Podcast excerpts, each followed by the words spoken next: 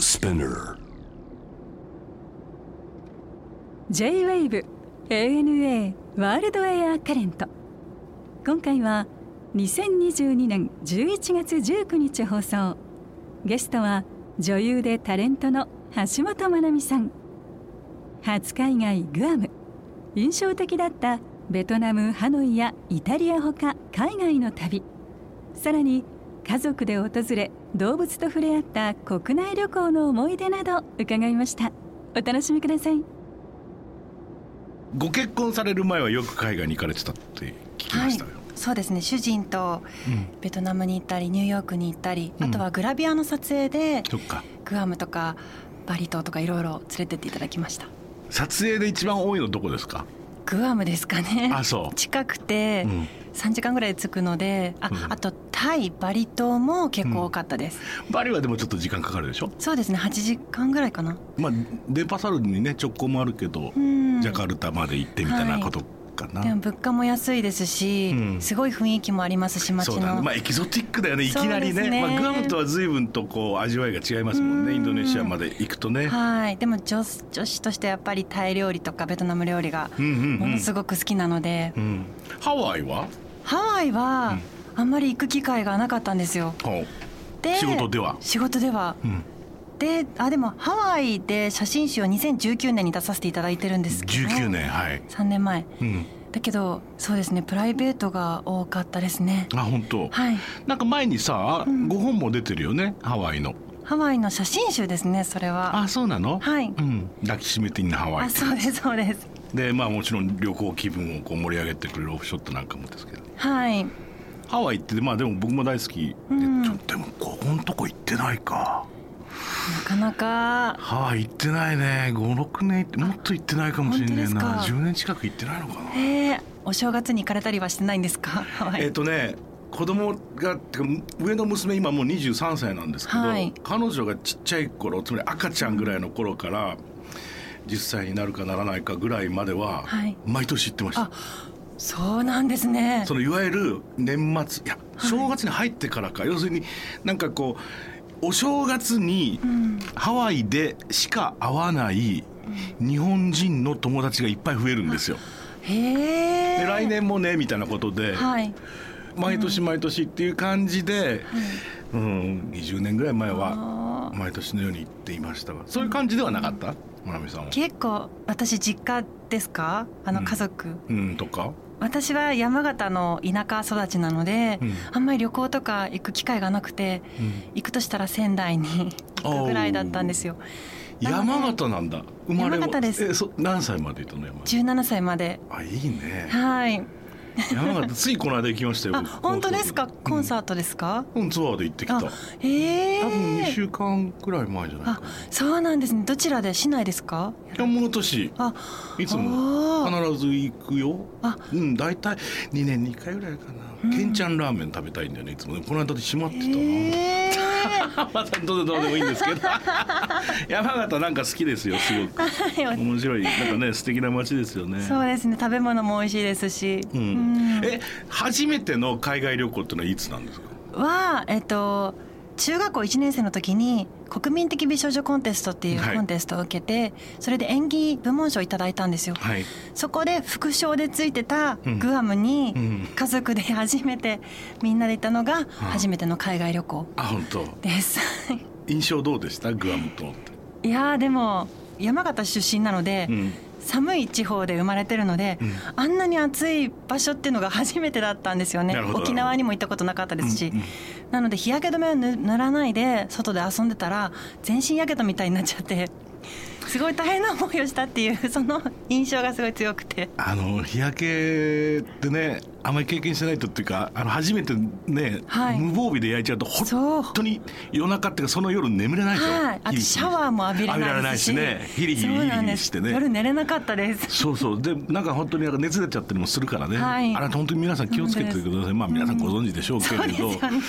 でも初めはすごく大変だからね、はいうん、その中学の時のグアム、まあ、美味しいものとかなんかありました感動しましたお食事とかそうですねやっぱりジャンキーですよねハンバーガーとか、うんでかいよねでもそういうのがやっぱすごく嬉しくてあー初めて見るものなのであそれは結構、うん、すごいはしゃいでましたサイズ感が違うからねはいもう顔ぐらいありますもんね向こうのハンバーガーハンバーガーね、うんそうそうそうあとほらシーフードなんかは召し上がったあのロスロブスターだとかあーロブスタカニーもカニとかねなんかよく食べるよねなんかこうはい食べますねねああいうのも楽しいよね、んなんかやっぱりそういうアメリカ文化にちょっと触れていくっていうのはすごいね,、そうですね新鮮なことでしたよね、はい、あとデューティーフリーでチョコレートが食べ放題みたいな結構なんか試食ありますよ 試ね食ねああいうとこあるあるある 買わないで終わるってあいうれずっとねそう自食を食べ続けるわけ だね、うん、ベトナムってのはこれいつ行かれたんですかベトナムごは結婚されてから結婚前ですあね本当なのでお付き合いしてる時うにん休みを取って1週間行ったんですけどベトナムのハノイダナンホイアンうんでタイまであ1週間かけて行ったんですけーど、うんいやーあのハノイがすごい印象的で、うん結構ちょっと昔の日本っていうんですかねあーなんなかるほその夜に街を歩いてこうご飯を食べに行こうとした時にはいみんな20代30代のうん私たちぐらいの人たちがうん外でボール遊びしてたりとははかカラオケの機械持ってカラオケしてたりとかコマ遊びしてたりとかあ結構その感じがすごいなん か面白くてうんわかる親近感っていうか山形で遊んでたなそうやってみたいな感じのことをみんなすごい楽しそうにやってるんですよ。はいそれがすごくなんかそれも外でね外でうんそうなんですしかもすごい大量の大人が大量の大人たちが 大量の大人たちがうん ごまましたりしてそううんそれがすごく良かったですね夏でした夏でしたねあうんあ暑かったじゃん暑いです、うん割とあのタイの人とか、まあ、ベトナムの人もそうですけど、はいやっぱり暑いもんだから外に出るんだよあねー夏はずっとねはい夜遅くまで出るでしょ、はい遅くまでいらっしゃいましたねそれであの、ほらあの原付きのバイクであそうですそうですバリバリバリバリバリバリバリってね、はいあれちょっとでも風浴びて涼しくなるから、んただなんなんでもないけどみんなバイクに乗って、まあ、ドライブするらしいようーんすごい量ですもんねすごい量バイクがでしょで1台にさものすっごいたくさん乗ってるやつそあうるありました4人5人とかいるでしょ、はそれないだろうっていうそうしかもお父さんがうん結構ちっちゃい子を4人ぐらいそうそうそうそう乗せてたりするから前2人後ろ2人みたいはな「いギャー」みたいなみんな捕 まって そうですそうです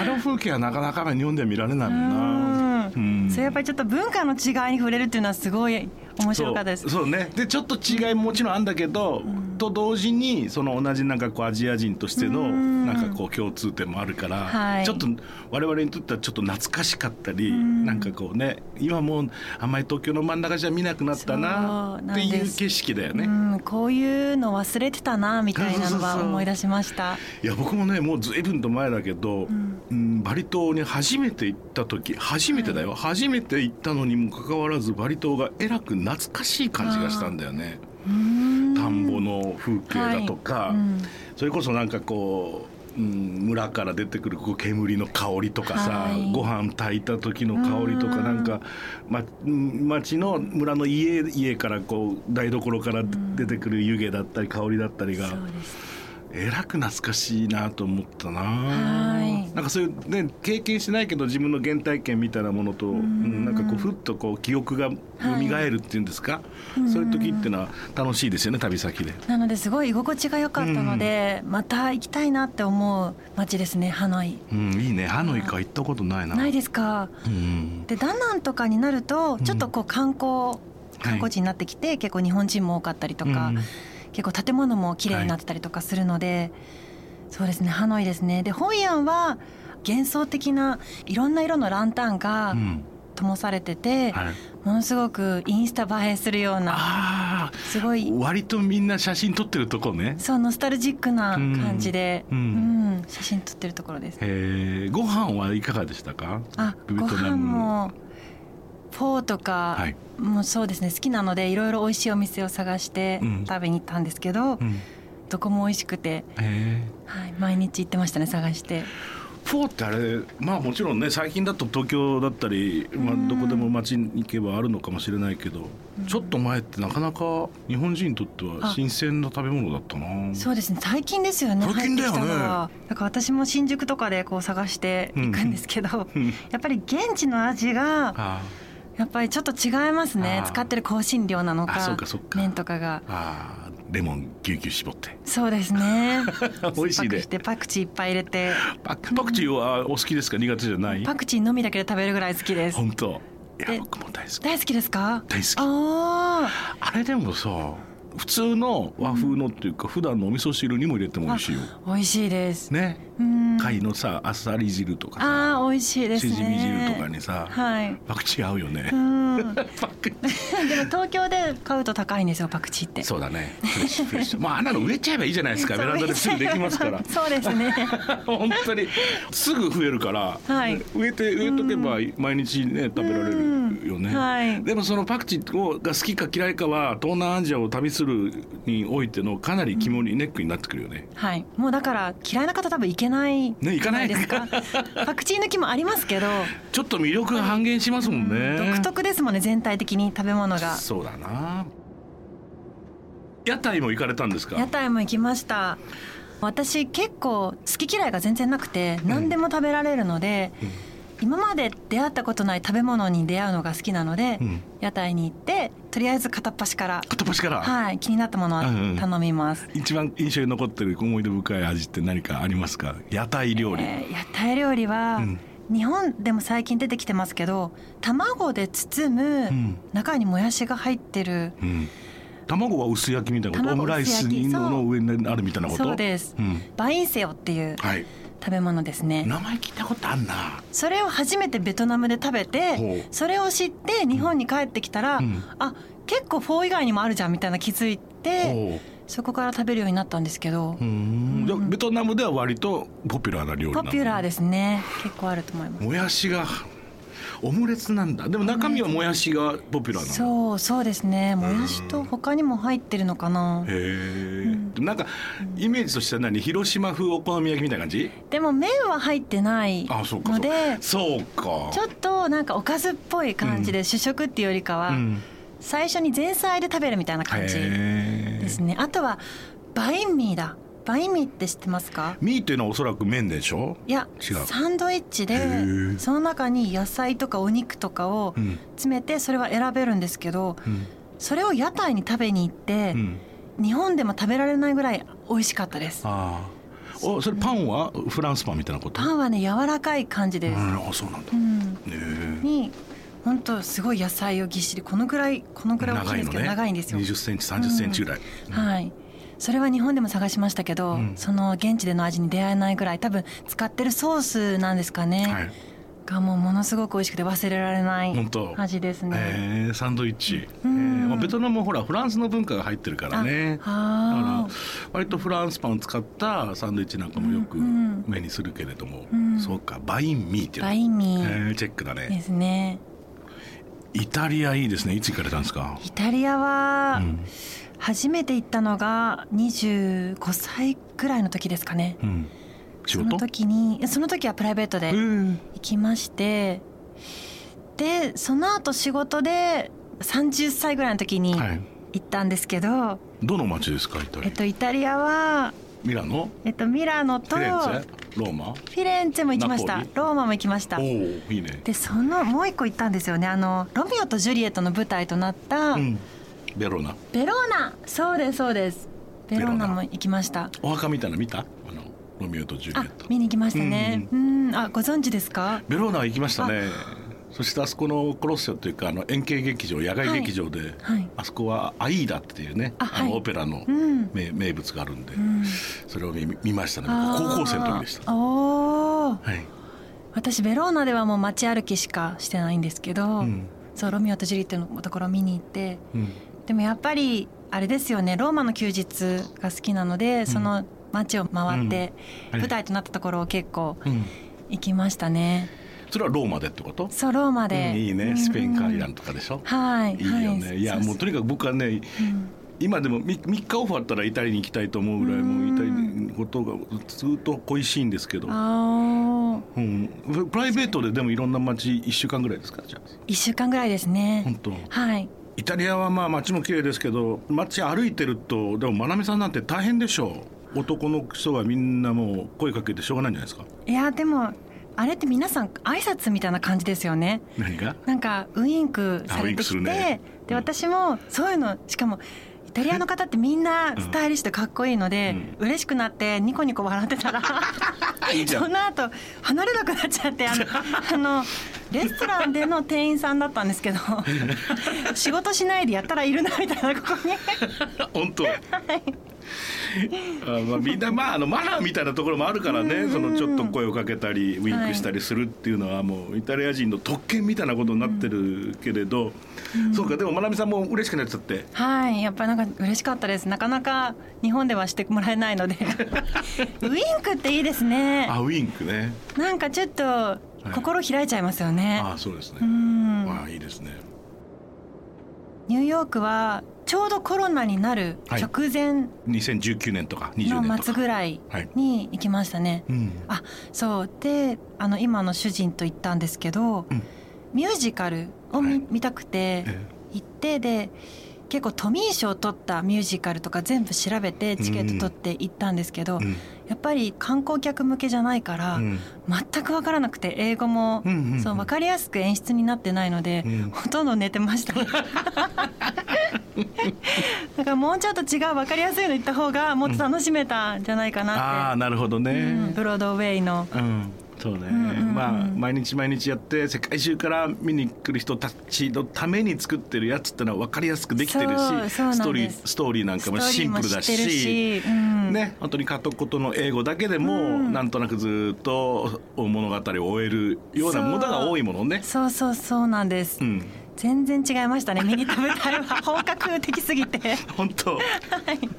あと何え絵をお買いになられたってことこれは。絵もそうです買いましたえっと、結構やっぱり芸術の街なのでもちろんもう皆さんが路上でうん売られてるので、あロストリートのやつを買ったそうっストレートてこのやとつギャラリーに行かずにってことあギャラリーも一つ行きまして、うんそこでも有名な画家の方のへえものを買ってるんですけどでもそれもあんまり絵を知ってるわけじゃないので、うんコピーなのか本物あコピーです ね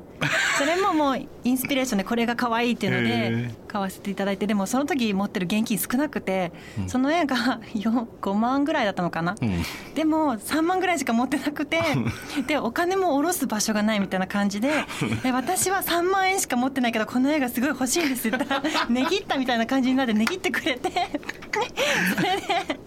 その絵を買いましたあねら本当、はい面白いラね。ッキーでしたねあそう。まあでもさインテあのインテリアとか家家に飾る絵をってことでしょ。はいそうですそういうのってねなんかそう、誰々の絵だっていうんじゃなくて自分のこうフィーリングでいろんなのをこう、はいねミクスチャーしてうん選ぶってのは楽しい作業ですもんね。そうですね、うんあとはその路上で売ってる方のこれから多分有名になって行かれる方もうんうんうんいらっしゃると思うので、うん。そういう方の素敵だなと思ったのはたくさん買ってトイレに飾ってたりとうかんしてますね。いいね。うんハーレムも行って行かれたんですって。 ハーレムも行きました。ハーレムはこうやってこうやって何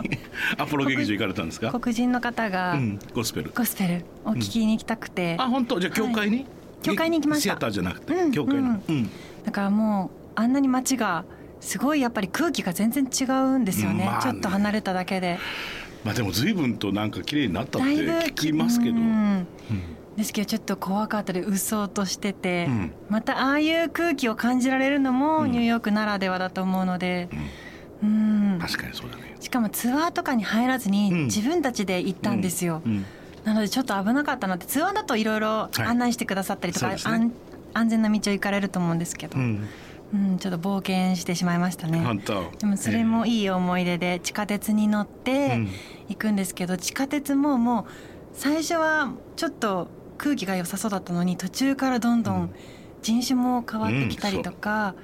なんか全然違う街にいるんいるなっていう感覚があってそれも面白かったです見てて。うんニューヨークは特にエリアによって随分と全うん、ね随分と違い雰ま囲した。気が違いますからね。はいうん、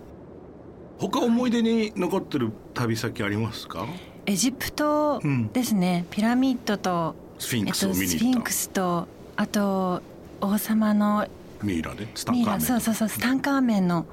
ミイラを見にええ行かせていただいたんですけどそれはお仕事だったんですけど、もうなんかやっぱりそのすごいピラミッドってやっぱり夢だったので、うんうんその中も入れてもらって。うんすごいですよねそのエネルギあ本当ーが私はパワースポット結構大好きなのであそうですかそのなんか漂ってるピラミッドの周りで、うんでもピラミッドから